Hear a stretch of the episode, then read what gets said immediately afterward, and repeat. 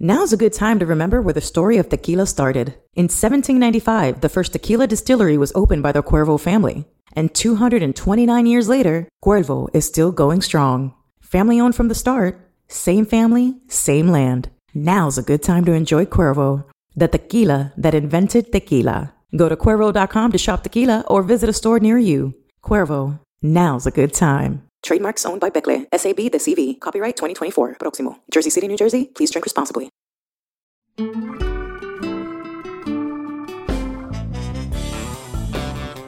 I'm not entirely sure how to introduce this person to our audience. If you've been listening to us for a while, you know that he arrived at the advent of the numbers movement in the NBA, and he was a young reporter who got access to the Golden State Warriors and did a lot of interesting basketball coverage and quickly, I feel like, outgrew sports writing, but still does a lot of sports writing and does sports writing a little bit better and more counterculture than most people doing it right now but isn't limited to sports writing. However, on his Substack, what happens, it seems like to me, Ethan, and you correct me if I'm wrong by way of welcome, that a lot of people still want you to write about sports because what you're writing about basketball is different than what the mainstream is writing about basketball, whether it's the Klutch Lakers versus the CAA Knicks or Adam Silver stopping locker room access or any number of things that you've taken a different angle on. So, how should I be introducing you to the audience?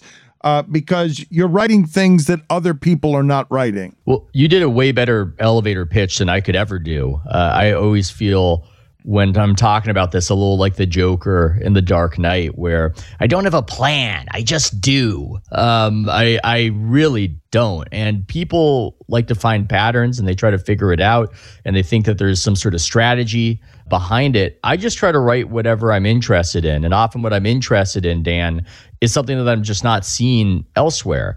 And I'm sure you've been you've been in this before where people accuse you of being a contrarian because you say something that isn't said elsewhere perhaps but i think they're almost they're reversing what happens i don't look at all the takes and go oh my god how can i go in another direction i have this feeling sometimes where I have a thought that this is true or this is so, and nobody's saying it. And it's almost like pressure starts building up. And I wish I could come up with a less disgusting metaphor, but it's almost like a pimple or a boil. It's just that kind of pressure and you want to release it. And that's what writing is for me is that ability to go, okay, I just, I feel like I need to say the thing. The thing is happening. Somebody needs to say it. I'm going to say it. And it's found some resonance. It's connected. It's worked and it's cool. But it's always just been this selfish cathartic process and i'm very thankful that other people get something out of it. Why did you go from book writing from reporting from nba reporting to substack and the decision i'm going to write these things over here with total freedom there's a not so flattering aspect to it which is that i thought i was getting worse I just thought I was getting worse at sports writing. And I think a lot of people went through this over the pandemic period where they didn't feel themselves caring as much about their job as they did in the past. And for me at The Athletic, I was covering the Warriors. The Warriors are just exceptionally well covered by The Athletic. So it's not just me over there, it's Marcus Thompson, it's Tim Kawakami, it's Anthony Slater. They're all uh, taking all the meat off that bone. They're excellent at what they do in different ways. And I felt like I could keep pace if I was tremendously motivated. Like when we just kicked off the 2018 playoffs together and we were just humming like a well-oiled machine. But I just felt myself kind of kind of getting worse. And I, I thought that uh, eventually the fans, the readers, they feel it. They know it. They know that you're you're fraudulent at some level. And so yeah, I had a couple years left on my contract, but was I really going to command some sort of uh, salary after that if I if I didn't have a following, if my work wasn't good anymore? So it was inspired by fear, and I I wanted I wanted it to be inspired by a different fear, by maybe a better fear, and that was the fear of failure. It excited me to start the Substack and just know I could fail, to know that maybe I'm going to try to talk about the stuff that interests me, Dan, and it won't work and it will be humiliating. It won't just be an ego failure, but it will be a financial failure on top of that. That's scary as hell. But I sometimes think that you need something like that in your life in order to force you to be better and to force you to grow. And for whatever reason, I hungered for that. I wanted that sense of risk. And I think that was a lot of it. It was just, I, I called up uh, the CEO, co founder at The Athletic, and I said, Hey, I'm really sorry. You've been good to me. I'm just burnt out. I need to do something, something different. Can you let me out of my contract? And then I, I signed a deal. It wasn't totally going without a net because I'm on something called a pro deal at Substack where they give you a salary for a year and then you're kind of on your own after that. And that kind of mitigated it. I don't think I could have told my wife that, hey, the mortgage might not get paid next month. But yeah, it gave me that sense of risk. And I felt like I had ideas and opinions. And it was a lot easier to get those out if uh, I was effectively my own editor than if I had to work within an institution. You learned something much earlier than I did. I don't know how old you are, but probably 20 years older than you, I would imagine. You learned that go to the fear, go to the pain, go to the scary thing. There is growth there. What an unusual thing to choose it, though. Usually, most people have it forced upon them by some sort of uh, something. People get very comfortable with comfort and choosing fear is not a common option. Yeah, but there's this other aspect of if you don't enjoy what you're doing, it's almost like what's the point? I mean, this isn't the most remunerative profession. It can be if you succeed wildly as you have, but for most people, it isn't. And if you're in that middle class of sports writing and you're not really feeling all that motivated to do what you're doing, you're not going to make a lot of money and you're not going to have fun. And in a way, the whole idea of this was to have fun. I could have tried to go down other routes. I could have tried to become a lawyer or get an office job. Ultimately, I chose this crazy profession that's almost like being a carny and being in a strange subculture. And as a beat writer back in the day, you're going from you know city to city and living just on a different plane as other people. So I just conceived of it as well, what's the point of this if I'm not going to enjoy doing it? And so not only do I want the fear, I want the fun, I want it all, and we'll just figure it out. We'll figure it out from there. How do you get viewed, right? Because it's not just contrarian, right? After the pandemic in a divided America, I feel like you are espousing some beliefs that while I look at you and say, man, that he's pretty firmly entrenched in the middle or trying to be somewhere in the middle, and that's seen uh, more and more these days as being extreme and counterculture. What are the fairest criticisms you get, and how are you perceived uh, as you are writing some stuff now that is a little more dangerous than what you were writing before? Yeah, I mean, I don't know uh, about fairness. I know the sorts of criticisms to what you're saying because things have gotten very sorted uh, with a T instead of a D as everything and i think social media is a big aspect of it where everything gets divided into uh, right versus left and conservative versus liberal but the definitions of what those words mean are constantly changing. And i think sometimes people push back and they say you're criticizing a lot of the cultural sensibilities of media which are more blue world obviously. And why aren't you criticizing some of the crazy stuff that we see on the right? And i, I get that sort of pushback I, I more or less come at it from the perspective of what my world is like.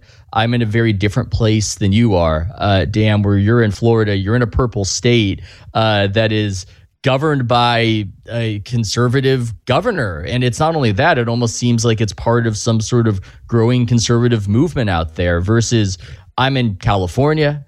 I'm in the Bay Area. Yeah, I could obsess over MAGA or whatever every day, but it's not germane to my community. It doesn't seem to have much of any power other than perhaps if the Republicans win, the federal tax code has changed a little bit. But California effectively operates like its own country. And beyond that, it's a one party state. So I think that's bad regardless of party because there's no pressure to do well it seems. And that's when corruption happens because there's no downside to losing. I know i'm rambling i'm going into the political aspect of it but that's one aspect of pushback i've heard is why don't you spread it around more?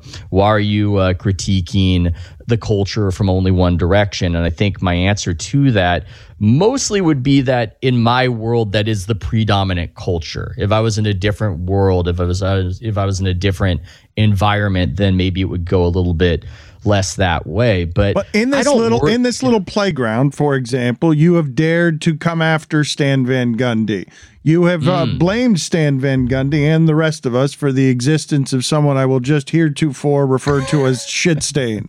Uh, you you have uh, in in our little world you have deigned to go slightly slightly by degrees in a different direction more often against uh, the extreme left than the extreme right yeah, well, I think the example there, I mean, the Stan Van Gundy, that's a whole other thing. But uh, when I wrote about Clay Travis and how I understand why you hate him and call him shit stain, he often acts like an asshole, but there is some responsibility on the part of the sports media that hate him because they don't really give voice to a lot of opinions that aren't just held by 30%, 40% of the country. It's sometimes an opinion that's held by 70% of the country.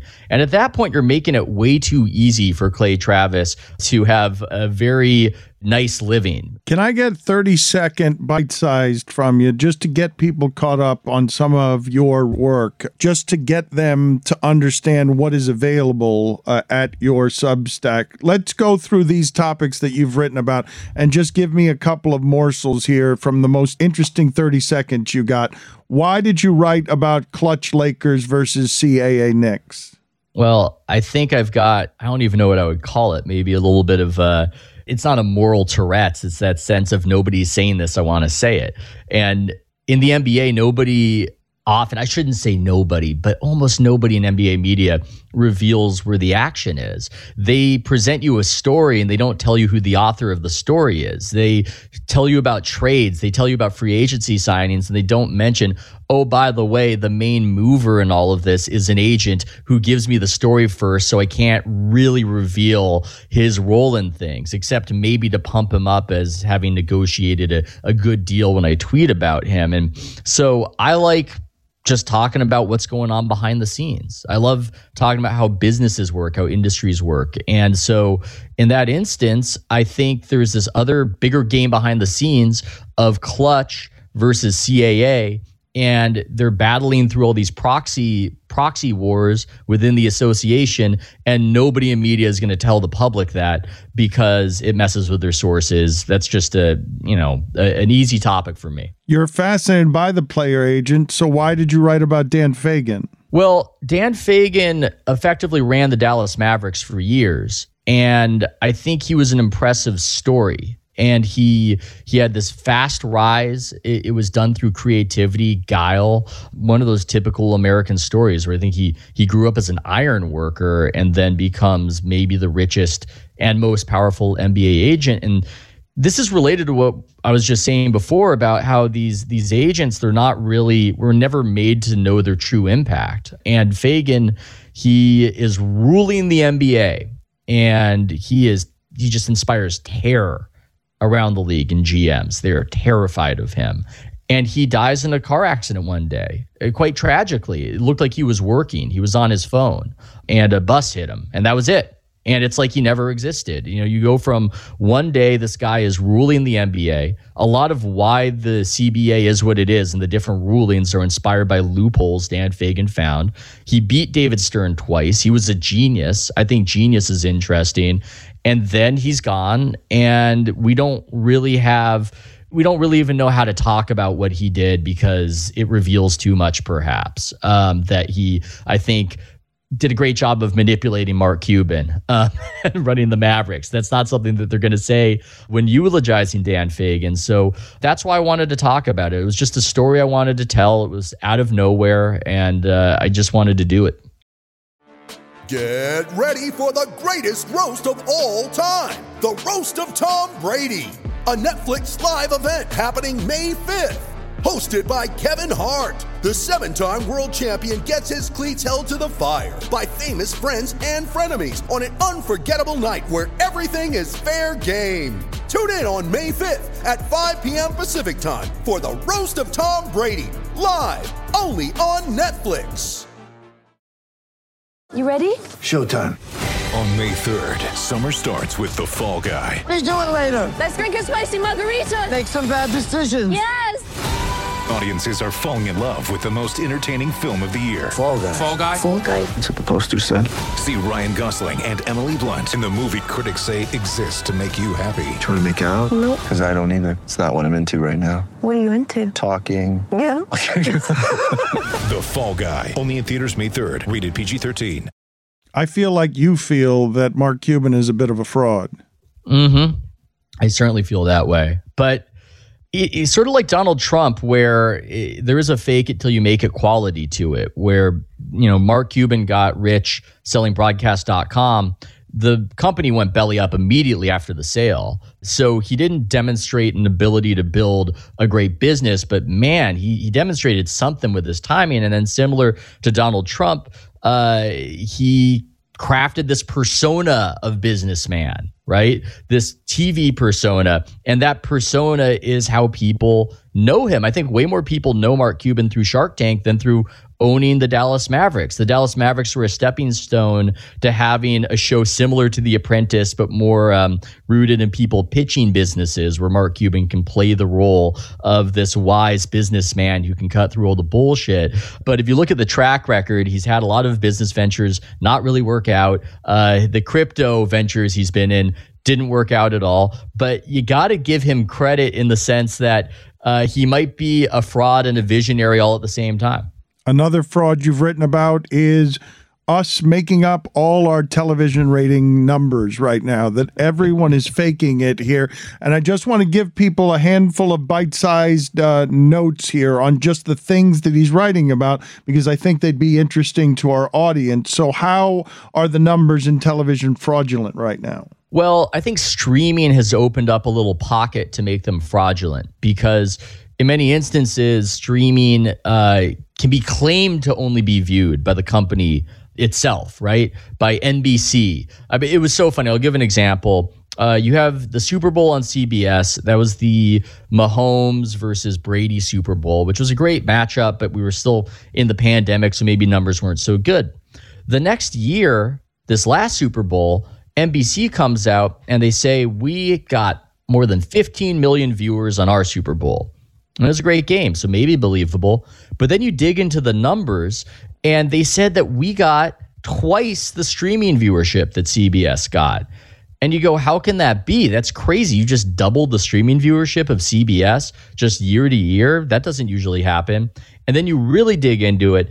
And it turned out that NBC invented this metric where they said, hey, the way we count streaming is we say it's two people per streaming view. Not like those idiots at CBS where it's only one person per streaming person. At NBC, somehow we're getting two. And so that allowed them to double up their viewership number. And what's happened is that the media outlets, they want to make these broadcasters happy. They want to make these leagues happy. So they're not going to dig through the numbers. They're not going to say, actually, this is a bunch of bullshit. They just report the number. And so it becomes inflated. And, you know, people I don't think are nerds about it. So it makes sense to me.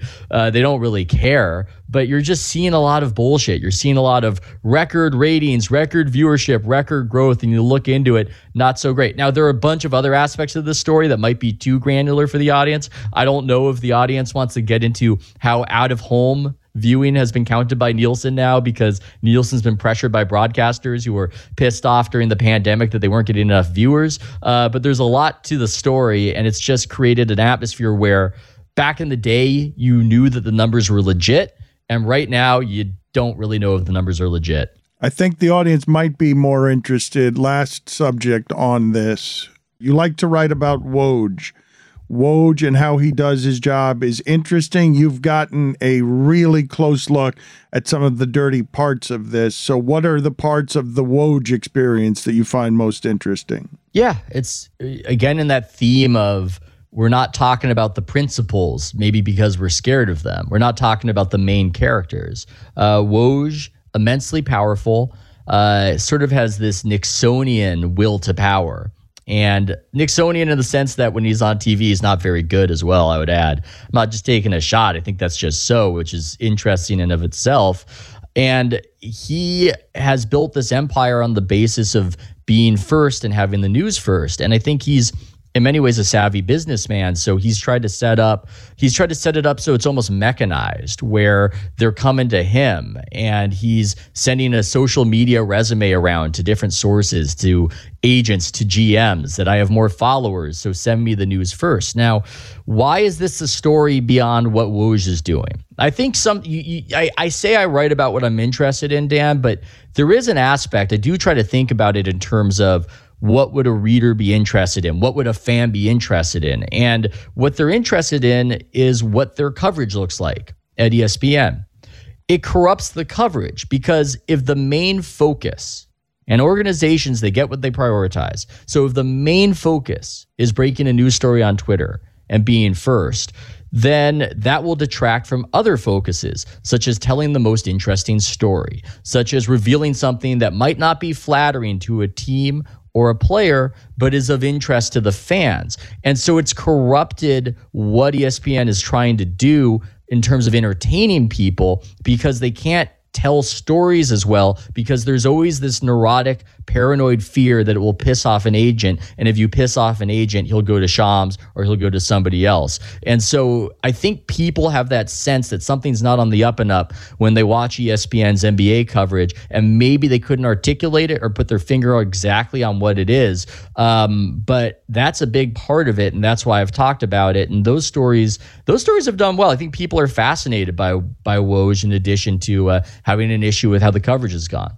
is that the most popular thing to write about? Because you now have a way of quantifying what people are interested in. It's probably what gets you accused of being contrarian. People might think that you're venting uh, contrary opinions just to be contrarian, when I'm guessing you're just following your curiosities and wondering why don't more people write about these obvious things? Yeah, I'm just following my curiosities. I think that I would go about it in a different way if it was all just the cynical uh, ploy. I wouldn't write thousands of words for one thing. I would probably just write 600 words. That would be a lot easier. No, you, if you're writing thousands of words, you can criticize it, you cannot like it, but you got to believe that the person believes what they're saying. It's just a lot of investment, as you know, Dan. But I think it's hard to say what the most popular pieces are. I think if I paywall a Woj piece, it will do best uh, monetarily. But if I make something a free post, you're going to get a different audience. And so that's something you see is that you get different audiences for the paid for post versus the post that you give away. Paid for, you're going to get people signing up who are in the industry. You're going to get people in the media. You're going to get people at agencies. They're going to be expensing it, which helps. Uh, I'm just giving people a peek behind the curtain at my own business, I guess. But yeah, it, it, helps. It's a good supplement that people will charge the company account at these different agencies and uh, they'll read something about Woj and they can justify the expense. It's a different ball game when I'm giving the article away for free. That sort of article tends to do better if it's more of the cultural variety. Uh, if I'm talking about how Generation Z athletes seem very depressed, and it seems like a lot of the advice that the media is uh, giving in relation to them isn't the best advice. Those articles do the best uh, for the free posts, and the Woj articles do the best for the paywalled post. Can you take us through the parts of the business basketball insider that you find unseemly? Huh. I just think whenever you're being dishonest or not revealing what the story is that's a bit unseemly. I think that there's a natural conflict of interest that is additionally unseemly where ESPN and a lot of their commentators will report on players and coaches and GMs and not just say, hey, we have the same agent. I mean, that's a fundamental conflict of interest. I'm not judgmental. I have conflicts of interest. You have conflicts of interest. Anybody in this business does.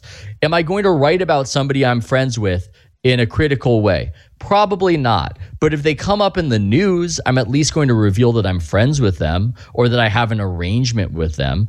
There's something fundamentally dishonest about uh, CAA is very much well represented at, at ESPN. I'm not anti CAA. I had a cup of coffee rep by CAA for a moment. Um, they but, ran CAA. I mean, it can be said CAA was basically running ESPN for a good long time, were they not? Yeah, yeah, they were. And I think less so now, but they were. And so there's something to the coverage that tilts the coverage. They're not going to be as critical of CAA backed players. And then you get these weird scenarios where they're saying on uh, an ESPN channel that, hey, Zion really wants to go to the Knicks. You know, I'm, I'm going back like maybe a year ago where they're, they're pushing that. Zion Williamson wants to go to the Knicks. And the person saying that on TV is rep by CAA. The Knicks are in heavy with CAA, Thib CAA, former CAA power agent, their GM. Zion Williamson is repped by CAA.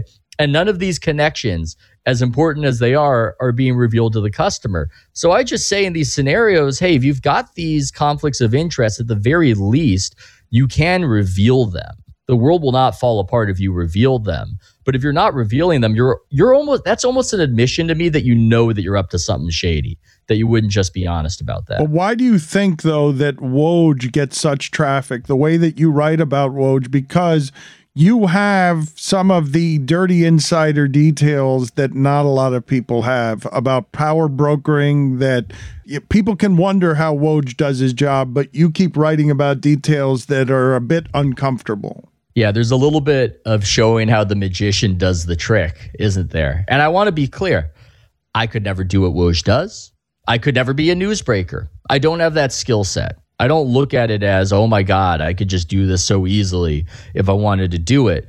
But at the same time, if it tilts coverage and if nobody's talking about it, and it's good business for me, obviously, to talk about it, then I'm going to talk about it because it clearly influences what they do. I mean, an NBA player can buy themselves a lot of favorable coverage, or at the very least, not get so much disfavorable coverage is that a word I'm I'm, I'm creating? I don't Unfavorable. Know. They, they can avoid a lot of criticism if they sign with CAA.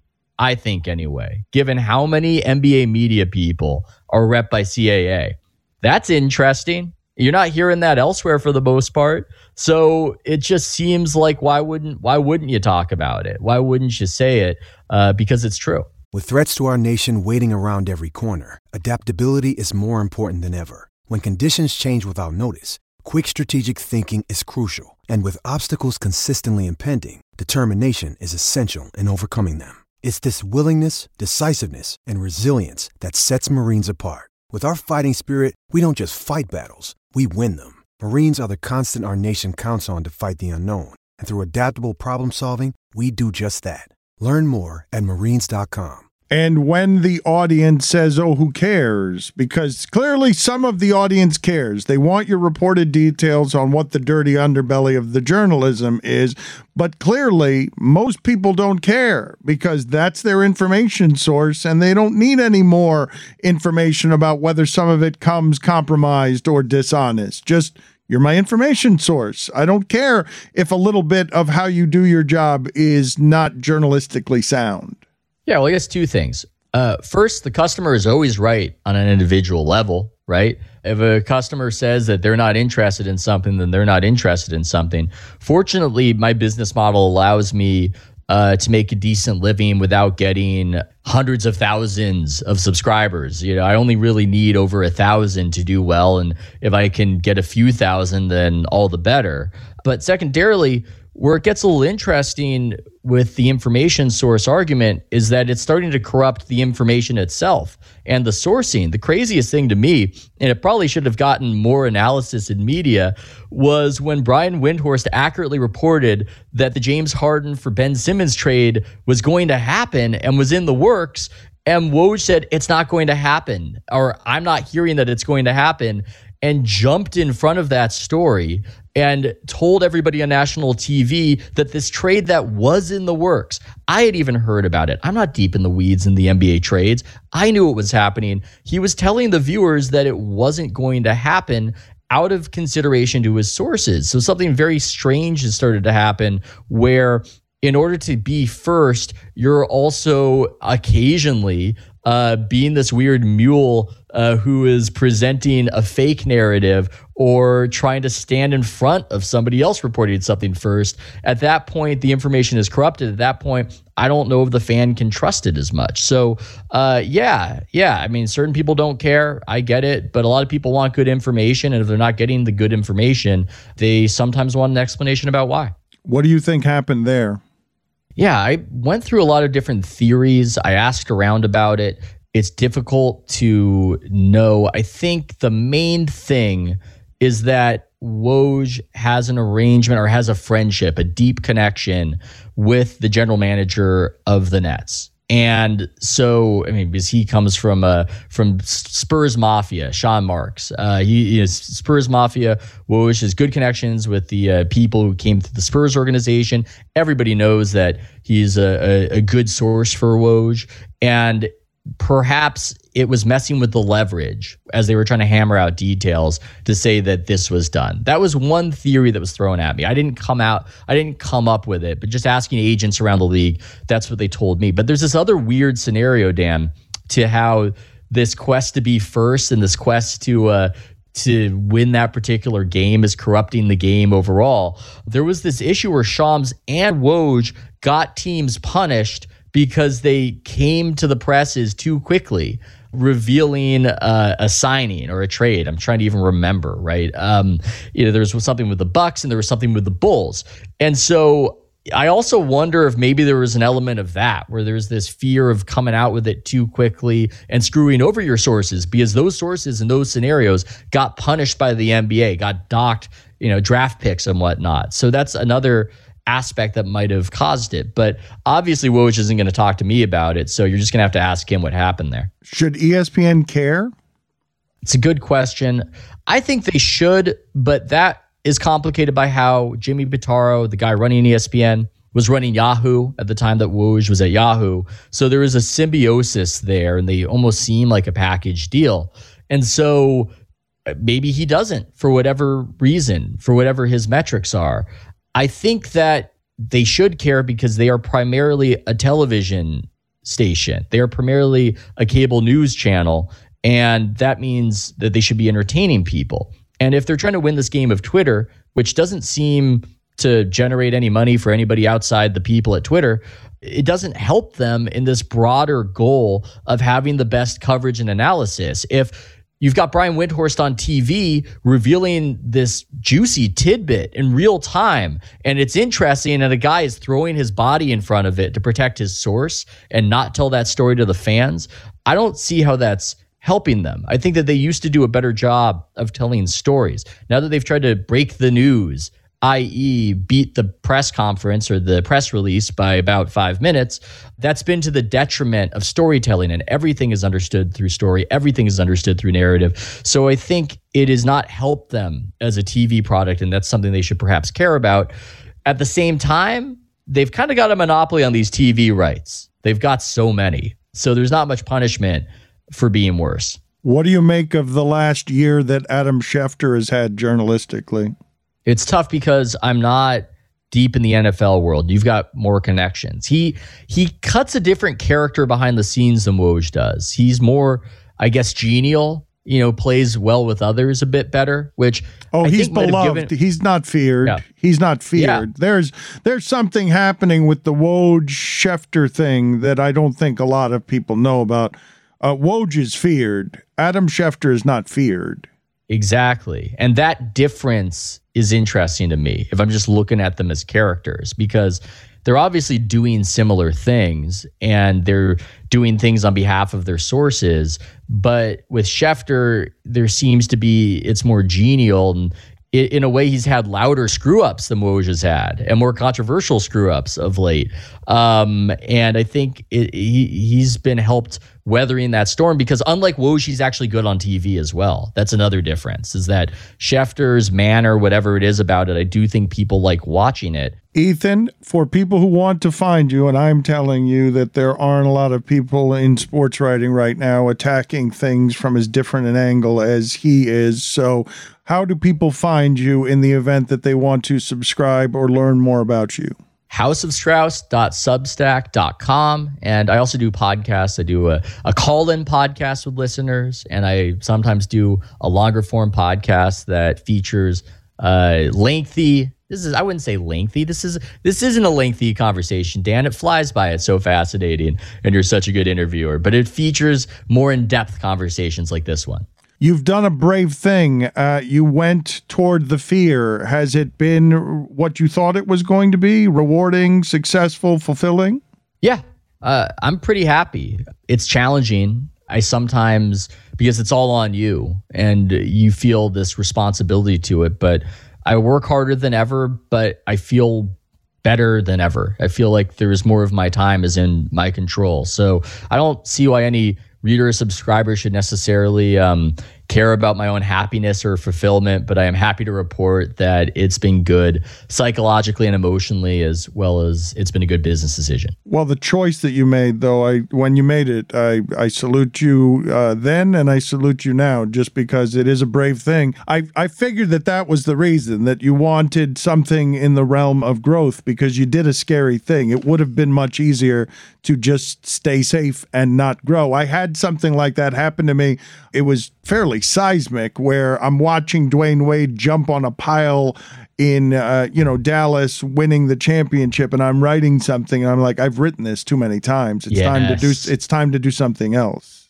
Yes, yes. I I've had that exact feeling. And when you start feeling that, ooh, I mean it's writing's a strange beast. It is. It's you really need to be engaged and God, just you, you lose a little, you lose a little, you lose a step to use this you know dumb athletic analogy and and you really feel it and you lose that engagement and you really feel it and you feel like you've done it all. And it was great in my 20s i was happy to have done it. I was happy to have been a beat writer and see the things i saw. But you do need to grow. You do need to challenge yourself or it's going to get stale but from that perspective, I can't imagine how regularly appalled you are by all of the soul selling that gets success that isn't what you're talking about. Just hit the same note forever and you, it'll be okay. It can be profitable. You don't have to grow. You must see it everywhere. Our our gardens are replete with not wanting to make those changes.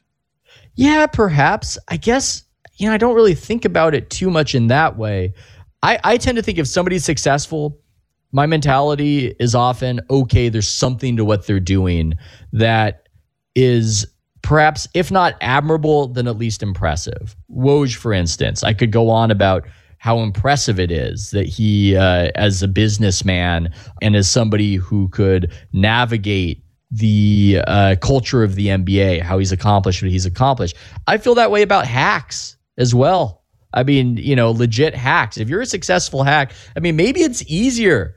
Uh, maybe it's easier to be a successful, talented person than a successful hack. I think, Dan. I mean, that's quite a trick, and so I have admiration even for that when I see it. I think one of the things about Woj because I I think he's a genius. It's it's indisputable. Yeah. It's impossible. I can't believe that there's another person who exists in his 20s that can do anything comparable to what it is that Woj is. Like if Woj is a Jesus, genius, I don't even know how to. Pr- I don't even know what kind of psychotic Shams must be uh, you got to give up a lot in life. I mean, Shams said that he used to play pickup basketball and he loved it, and he doesn't do it anymore. I remember uh, remember Mark Stein said that he hadn't watched a movie in a theater in over ten years. He said that ten years ago. It might have been, it might be twenty now, for all I know. These guys give up pieces of their lives in order to get the news faster. So I think it requires a psychotic drive, and that's why even if I do look in judgment at news breaking and go, why is this happening? You're just beating the press release by a few minutes. There's also part of me that respects it and goes, man, I would never give my life to this in that way. And I would never have that much of a commitment. So, at least at that level, uh, and that's not even talking about the guile, the cunning, the sense of timing, the understanding of how the the pulleys and the levers behind the NBA scenes work. It is impressive. It is. Ethan, good talking to you. Always good catching up with you. Thanks for sharing the time, buddy. Anytime, Dan. Had a great time.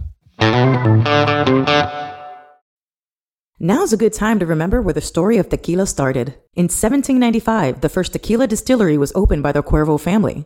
And 229 years later, Cuervo is still going strong. Family owned from the start, same family, same land. Now's a good time to enjoy Cuervo the tequila that invented tequila. Go to Cuervo.com to shop tequila or visit a store near you. Cuervo, now's a good time. Trademarks owned by Becle, SAB, de CV. Copyright 2024. Proximo. Jersey City, New Jersey. Please drink responsibly.